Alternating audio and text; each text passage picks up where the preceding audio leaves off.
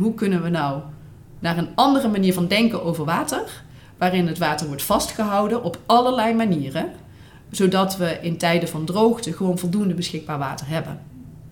Dat is gewoon echt anders als wat we gedaan hebben om vooral droge voeten te houden. Welkom bij Groene Gesprekken, de podcast van V V M. Wij zijn Walter Tobey en Evelien Strooyink. Vandaag spreken we met Patricia de Kok, directeur Leefomgeving en Natuur bij de H A S. We zitten vandaag ook bij de H A S uh, op locatie. Um, en Patricia is ook bestuurslid bij de V V M. We spreken haar over belangrijk werk van waterschappen, onder andere in de waterkwaliteit in Nederland en het creëren van meer klimaatadaptieve omgeving. Dat doen we niet zomaar, want op vijftien maart, binnenkort, uh, zijn weer verkiezingen voor de waterschappen. Uh, en Patricia, je bent kandidaat voor een van de deelnemende partijen. Fijn dat je vandaag komt uitleggen waarom we toch allemaal naar de stembus moeten gaan op de vijftiende. Laten we het eerst hebben over je werk binnen de H A S. Uh, waarom richt het lectoraat, of de combinatie van uh, onderwijs en wetenschap, uh, leefomgeving en natuur zich? Uh, waarop richt het zich en welke taak heb je als directeur? Nou ja, in ieder geval heel erg fijn om hier uh, te zitten en welkom bij uh, de H A S Green Academy. Wij zijn uh, hogeschool uh, voor agrifood en leefomgeving. vijfenzeventig jaar geleden ontstaan, echt vanuit landbouw en voedingsmiddelen, met name de zuivelindustrie. Uh, maar ondertussen veel breder en ook met name in de leefomgeving echt doorontwikkeld. En wij proberen als H A S uh, ons onderwijs te verbinden met onderzoek echt met beide benen in de praktijk. Um, en ook met cursussen, trainingen voor professionals of andere vragen uit het werkveld. Uh, dus ook mijn rol als directeur bij de H A S is om eigenlijk te zorgen dat dat ook bij elkaar komt. En dat uh, al onze docenten, docentonderzoekers, lectoren uh, hun werk goed kunnen doen, zodat onze studenten goed voorbereid zijn op de toekomst, maar dat we ook echt met het werkveld samen het verschil weten te maken. Ja, helder. Um, en waar focust de H A S haar in het onderzoek op? Of wat zijn hele relevante thema's op dit moment voor het onderzoek? Nou, als je het hebt over het onderzoek van de H A S, dan zijn er eigenlijk drie terreinen waar we ons op richten. Um, wij richten ons op gezonde voeding en leven. Dus ook uh, voeding en niet alleen maar de productie daarvan, maar ook wel hoe kun je nou consumentenkeuzes beïnvloeden en een omgeving creëren die ook eigenlijk gezond gedrag uitlokt. Ja. Uh, we richten ons op een gezonde voedselproductie. En dat is een voedselproductie die toekomstbestendig is, in balans met de omgeving. Zowel wat is er mogelijk als het gaat over high-tech uh, voedselproductie, maar ook meer natuurinclusieve varianten. En uh, rondom gezonde leefomgeving, uh, dan gaat het er eigenlijk om hoe zorgen we dat we uh, komen tot een ecopositief voedselproductiesysteem. Maar dan gaat het niet alleen om voedselproductie, want in de leefomgeving komt van alles samen. Uh, voedselproductie, maar ook wonen, recreëren. Uh, energietransitie vraagt ook ruimte. Dus al die ruimtelijke vraagstukken bij elkaar. En uh, in ons onderzoek willen we echt vormgeven aan wat betekent het dan om een bodemwatersysteem echt leidend te laten zijn. Dus ja, dat is eigenlijk hetgene waar we ons als H A S op richten. Ja, allemaal hele belangrijke thema's. En ik denk dat een van de laatste uh, dan nog uh, raakt aan de beleidsterreinen van waterschappen. Ja, uh, ja zeker. Uh, zou je daar wat meer over kunnen vertellen? Nou ja, wat dat betreft, hè, als H A S willen wij ook zorgen voor een, eigenlijk een klimaatrobuuste en biodiverse leefomgeving. Um, en daarin spelen allerlei verschillende stakeholders een rol, maar de waterschappen zeker. Uh, waterschappen die zijn verantwoordelijk voor echt een heel aantal facetten. Uh, een hele belangrijke is ook waterveiligheid. En dan met een watersnoodramp zeventig jaar geleden daarbij ook het beeld dat willen we nooit meer. Vraagt denk ik wel op dit moment andere keuzes in hoe je dat dan bereikt. Maar ook waterkwaliteit en ook de hoeveelheid water zijn, uh, uh, daar is het waterschap verantwoordelijk voor. En bij waterkwaliteit moet je ook denken aan het zuiveren van water. Hè? Dus al het water wat in het rioleringssysteem terechtkomt, wordt gezuiverd door de waterschappen. Um, uh, en als het gaat over hoeveelheid, gaat het ook over waar willen we nu welk water hebben. Uh, want zijn we soms niet bewust, maar in Nederland zijn we heel erg bezig met het water op de plek te krijgen waar we het ook daadwerkelijk willen hebben. En dat is vaak ook wel de vraag, waar willen we dat water nou eigenlijk hebben? Dus we kunnen technisch heel veel, maar daar zitten toch best wel verschillende belangen in. ja, hoe verdeel je nou eigenlijk het water? Ja, dat was natuurlijk ook wie wil het water waar hebben. Ja, wie wil het water waar hebben? En uh, ja, water heb je voor van alles en nog wat nodig. En uh, in sommige uh, situaties, hè, bijvoorbeeld als je het hebt over een akkerbouwbedrijf, uh, in, in het voorjaar valt er vaak veel regen. Um, en op dat moment uh, wordt er juist net g- gezaaid. En uh, als je grote landbouwmachines hebt en uh, die moeten op een natte akker, uh, dan heb je een probleem als akkerbouwer. Dus die akkerbouwer vindt het heel fijn als die uh, waterstand op dat moment lager is. Dus dan heeft die baat bij een laag waterpeil. Terwijl het de vraag is of dat voor een natuurlijk robuust bodemwatersysteem dan de beste keuze is. Ja. Uh, want om water vast te houden wil je waarschijnlijk juist een hoger peil hebben. Dus daar zit best wel een verschil in belang.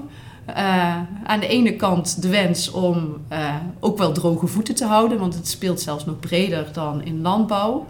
Uh, want ook sommige woningen zijn relatief laag gebouwd. Um, en dan kun je gewoon water in je kelders hebben staan. Ja, dus er is echt wel wat te kiezen. Er is echt wel wat te kiezen, ja. Precies, ja. Zullen we even focussen op de waterschap, hè? Want ja. Je bent natuurlijk al um, als bestuursorgaan eeuwen oud. Ja. Heel Nederlands. Um, en nu is het zo bij die waterschapsverkiezingen, als je dan kijkt op de lijst van waterschapsverkiezingen, kom ik eigenlijk helemaal geen bekende landelijke partijen tegen. Oh, jawel hoor. Die er zitten ook wel? Echt wel de bekende landelijke partijen, ja. Okay.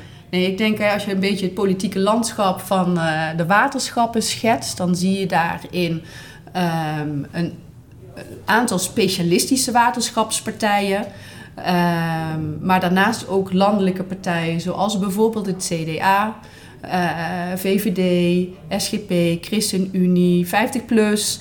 Uh, er zijn ook partijen die bewust niet meedoen met de waterschapverkiezingen. En dan ja. uh, zijn dat specifiek GroenLinks, D zesenzestig, ook Volt doet nu niet mee. Kan wellicht in de toekomst veranderen. Um, en daarin zie je dan wel dat bijvoorbeeld uh, D zesenzestig GroenLinks dan weer hun steun betuigen aan de waterschapspartij Water Natuurlijk. Oh ja. Dus dat is een beetje het landschap. En dit jaar gaat ook in alle waterschappen bijvoorbeeld ook B B B meedoen met de verkiezingen. Dus er kan best nog wel eens wat gaan verschuiven. Oh, oké. Okay, oké. Okay. Um... We kennen gemeenteraden, hè? En we kennen natuurlijk ook provinciaal bestuur. Maar hoe worden de waterschappen nou eigenlijk bestuurd? Nou ja, eigenlijk als je het... Uh, ik vind het altijd het makkelijkste uit te leggen als ik het vergelijk met de gemeente. Want in de gemeente heb je een gemeenteraad. Um, en de verkiezingen uh, van de gemeente, daarmee worden de gemeenteraadsleden verkozen. En vervolgens is er een coalitieonderhandeling. En vanuit die coalitieonderhandelingen worden er een aantal partijen samen eigenlijk het dagelijks bestuur. Uh, en dat is dan uh, eigenlijk de wethouders die op die manier benoemd worden. Eigenlijk bij waterschappen gaat dat vergelijkbaar. Daar heb je een algemeen bestuur. En in de waterschap waar ik op de lijst sta, gaat het dan over dertig zetels. Uh, uh, dat zijn de zetels die ook via de verkiezingen gevuld worden op vier na. De geborgde zetels, maar daar gaan we volgens mij daar nog wat meer over vertellen. Uh, maar dat wil zeggen dat zesentwintig zetels... van de dertig via de verkiezingen benoemd worden. Op het moment dat die verkiezingsuitslag er is en bekend is welke partij nou hoeveel zetels heeft, Uh, gaan ook die partijen weer met elkaar in gesprek om een bestuursakkoord te sluiten. En het algemeen bestuur benoemt dan de dagelijks bestuursleden. Dat uh, zijn een soort van waterschapswethouders, maar dat wordt dan de heemraad genoemd. En de burgemeester, daarvan heb je ook eigenlijk een vergelijkbare rol uh, in de waterschappen. En dat is dan uh, of de dijkgraaf of de watergraaf. Ligt er ook aan, hè, van als je gebied hebt met veel dijken, dan is de dijkgraaf en anders is de watergraaf.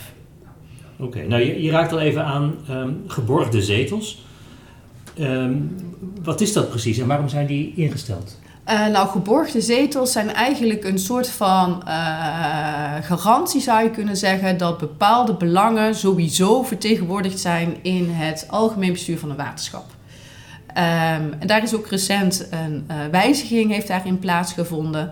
Uh, in het waterschap Rivierland uh, zijn er op dit moment acht geborgde zetels. Dat wil zeggen dat aan de voorkant bepaalde organisaties uh, mensen mogen benoemen. Uh, dat zijn er nu vier. Dat heet dan onbebouwd. Ik vind het zelf een beetje een bijzondere naam. Maar dan gaat het over de land- en tuinbouworganisaties. Er zijn er drie voor de industrie. Uh, en één vanuit de natuurterrein. Uh, dus eigenlijk de Vereniging voor Bos- en Natuureigenaren uh, heeft daar de kandidaat voor uh, benoemd. De komende verkiezingen uh, gaat dat terug naar vier. En uh, daarin uh, zijn de belangen van landbouw en natuur komen daarin terug. Industrie dus niet. Uh, maar die zijn ook evenwichtiger geworden. Er zijn eigenlijk twee zetels voor uh, landbouw, dus vanuit de L T O-organisaties. Uh, en twee vanuit de Vereniging voor Bos- en Natuureigenaren. Dus eigenlijk ben je aan de voorkant al aan het kijken welke belangen zijn er en hoe gaan we zorgen dat die in ieder geval in het bestuur zitten. En daarbij is de vraag van ja, is dat ook echt democratisch? Want kun je echt wel aan de voorkant zeggen, dit geluid moet er in ieder geval in. Uh, dus dat is nog best wel een discussie van is dit in een democratisch stelsel ook de goede manier om dat te doen? Ik moet zelf wel zeggen dat de balans nu tussen landbouw en natuur gelijkwaardig maken, dat dat wel in mijn ogen een goede stap vooruit is.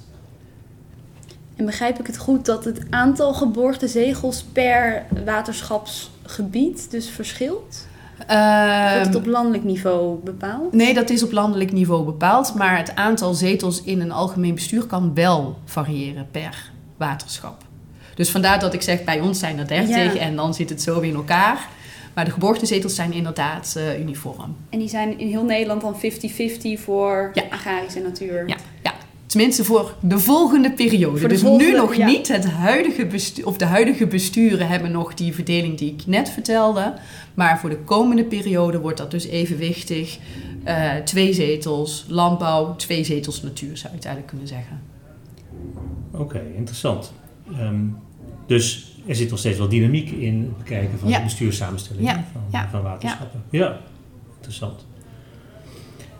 Um, je raakt al even aan wat, wat thema's. Hè? Uh, je, je benoemde uh, bijvoorbeeld grondwaterstand als, mm-hmm. uh, als thema.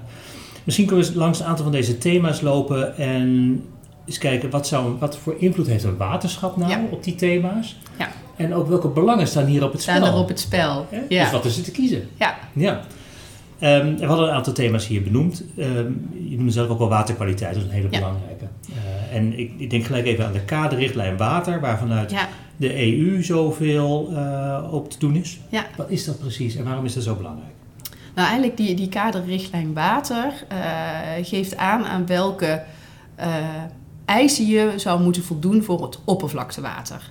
Uh, dus daar zit ook af en toe wel verwarring, hè? Want dan uh, hoor je mensen zeggen, ja, maar wij hebben toch echt ontzettend goed drinkwater in Nederland. Ja, dat is zo.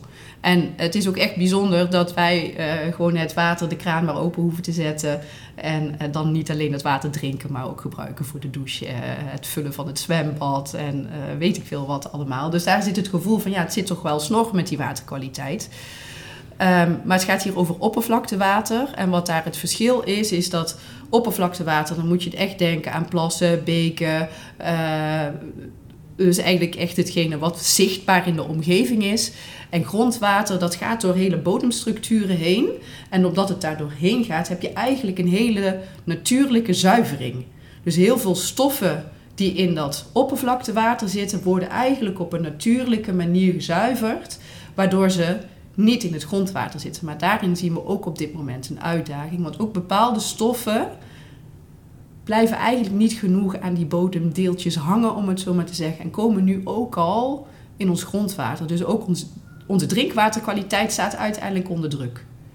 En uh, dan zou je het eigenlijk zo moeten zien. Het waterschap is verantwoordelijk voor eigenlijk de plassen, de beken, uh, de grote rivieren. Daar is Rijkswaterstaat voor verantwoordelijk. En de kwaliteit van ons drinkwater zit juist weer bij de drinkwaterbedrijven. Maar het is dus een hele keten. En in die keten moet je gewoon samenwerken.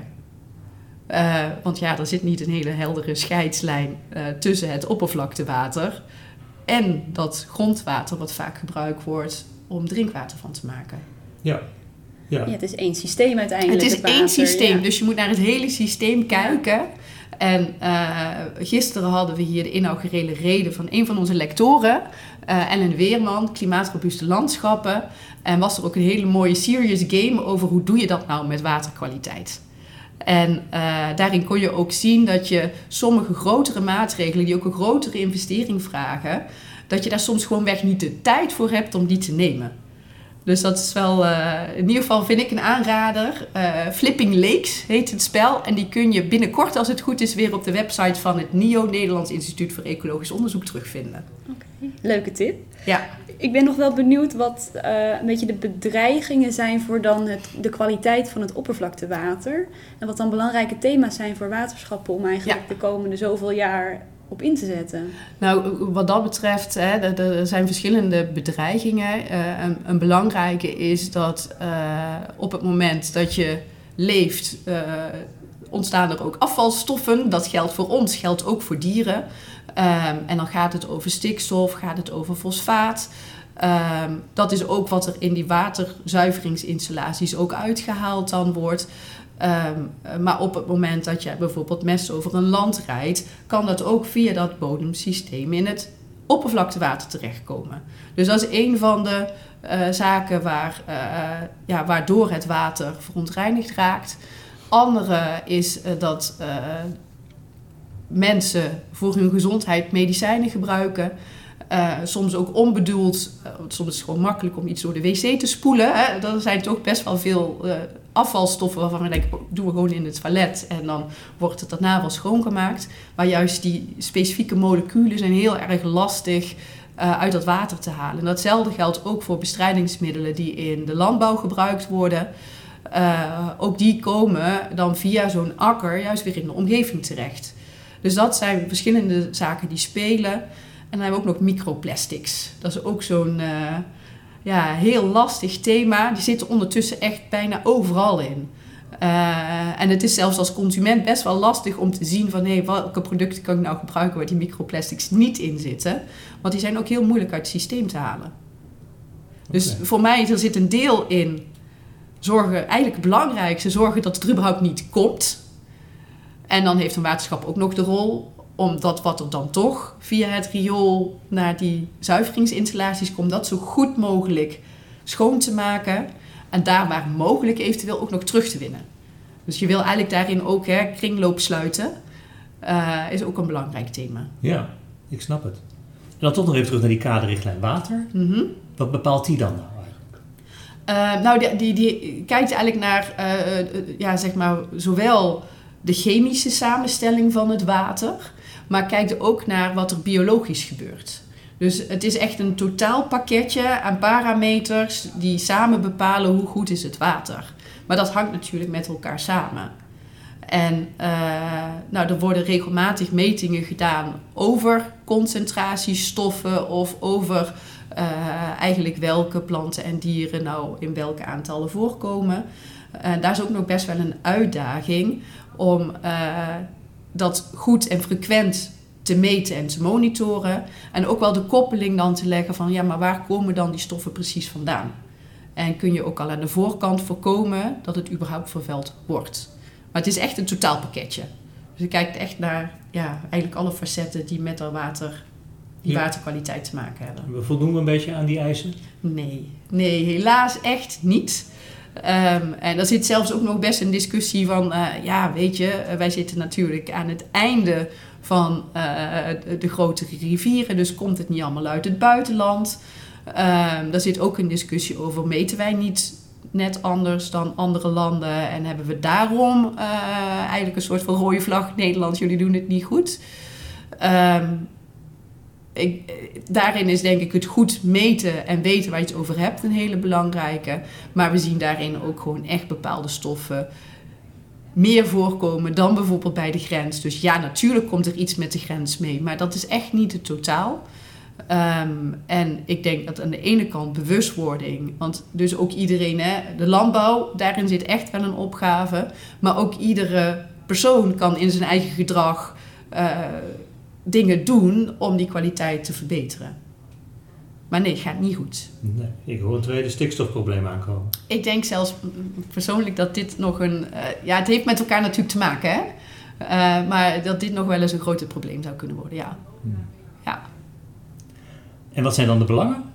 Welke partijen hebben hier een, een, een belang in? Nou, ik, ik, ik, daarin is mijn beeld dat in principe iedereen zegt, nou, we zouden die kwaliteit van het water moeten verbeteren. Dat daar uh, eigenlijk best wel eensgezindheid over is. Maar dan is de vraag, wie moet daarin wat doen?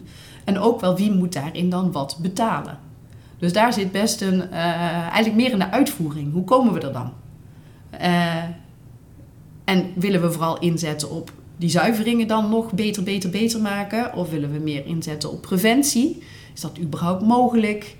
Uh, als je naar een ander landbouwsysteem zou willen gaan, zitten daar ook heel veel belangen in.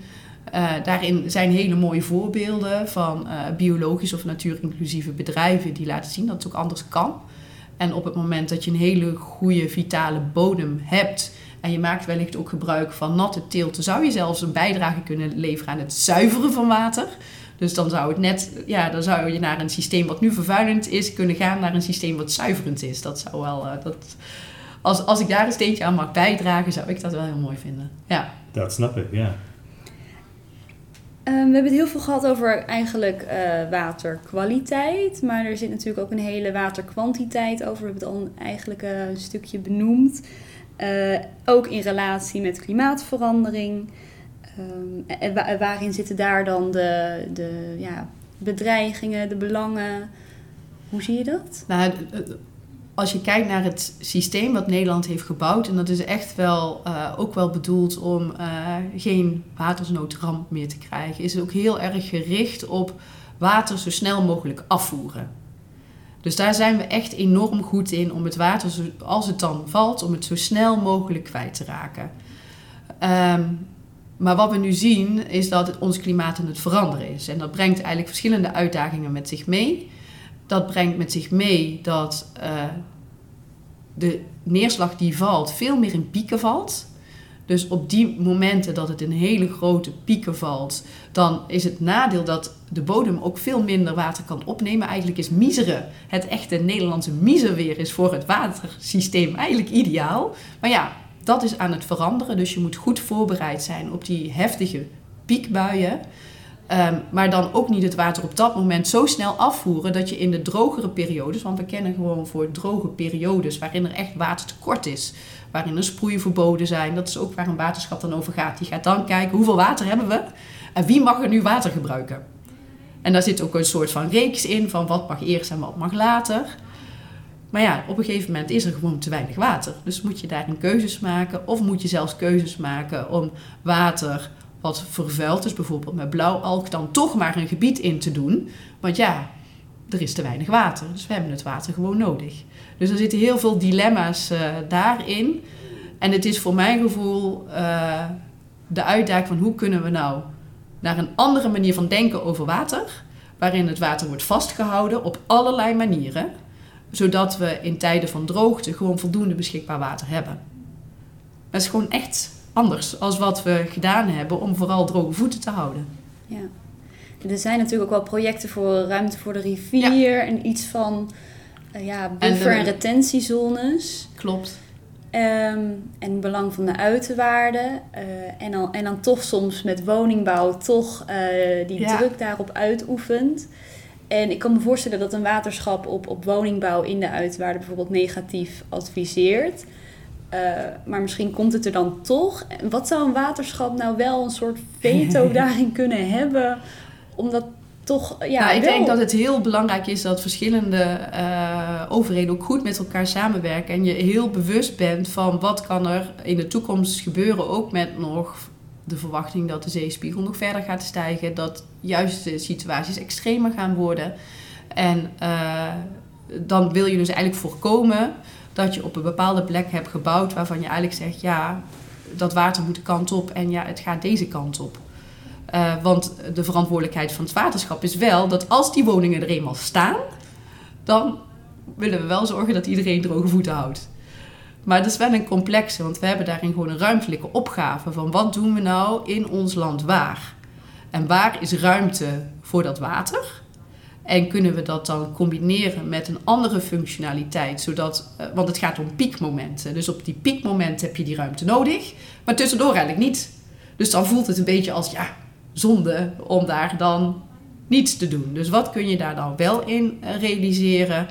Zowel op gebied van landbouw. Er zijn zelfs ook ideeën van eigenlijk meer oude concepten bouwen op terpen. Uh, van hoe kun je nou dan toch zorgen dat je zo bouwt dat je droge voeten houdt.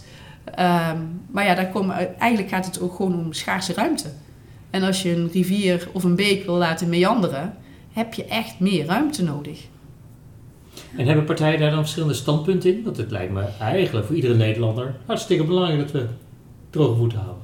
Nou ja, dat we droge voeten houden is denk ik voor iedereen heel erg belangrijk. Maar op het moment dat het dan gaat over jouw land als uh, melkveehouder of akkerbouwer... Uh, want in Nederland is ongeveer de helft van uh, onze oppervlakte gebruiken we voor de landbouw. Dus daar zit echt wel ook een belangrijke crux waarin ook het gevoel is van ja, ook rondom stikstof. Van ja, we snappen dat er een probleem is.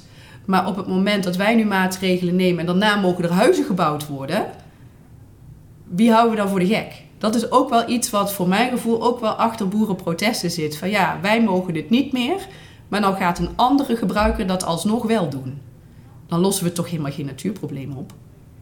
Dus dat, dat is ook wel een... Uh, ja, zelfs daar als je het hebt over stikstofruimte... is dat ook wel hetgene wat ook hier in huis uh, best wel een uh, gesprek uh, geeft.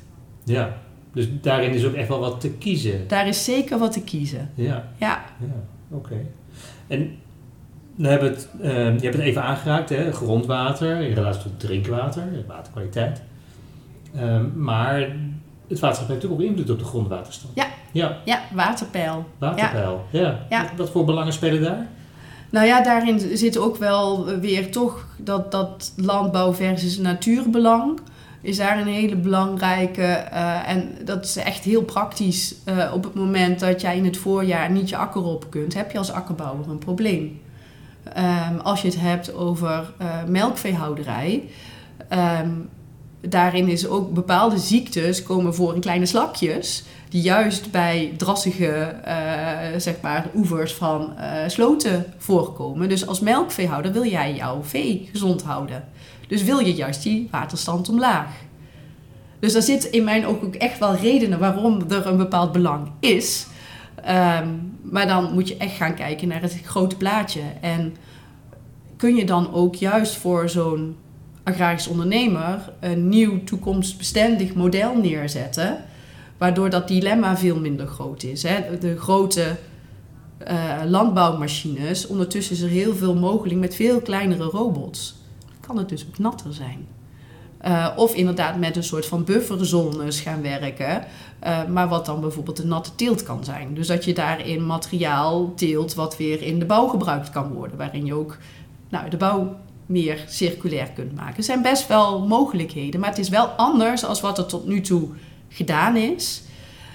Um, en daar zit ook een stukje terughoudendheid van ja, wat wordt er dadelijk het volgende waar we aan moeten voldoen? Dus dan ga ik nu veranderen, maar wat is het volgende? Wat is het volgende? Dus wij horen juist ook van ondernemers terug.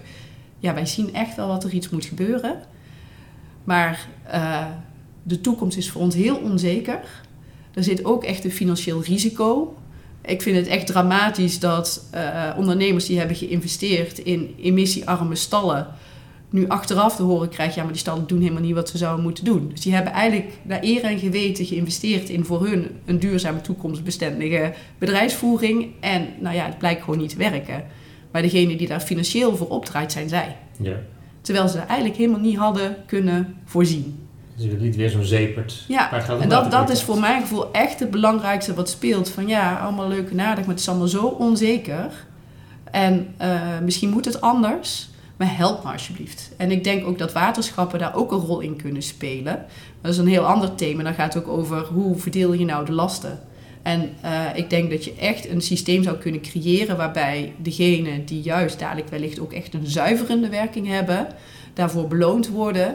En degenen die vervuilen juist zwaarder belast worden. Dus daar zit ook nog wel iets waar je in kunt sturen. Dat ligt natuurlijk wel heel gevoelig als je in dat soort dingen wil gaan veranderen. Ja, nou nogmaals, er is echt wat te kiezen. Um, waarom is het zo belangrijk dat de kiezers straks hun stem laten horen? En misschien vanuit persoonlijk, uh, ik woon midden in de stad.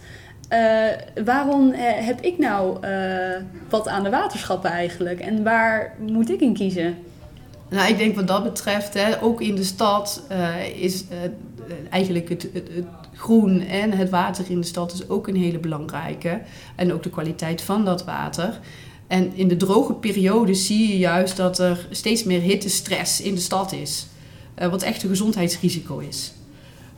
Um, dus door te stemmen op een partij die ook inzet op juist een goed natuurlijk systeem in de stad.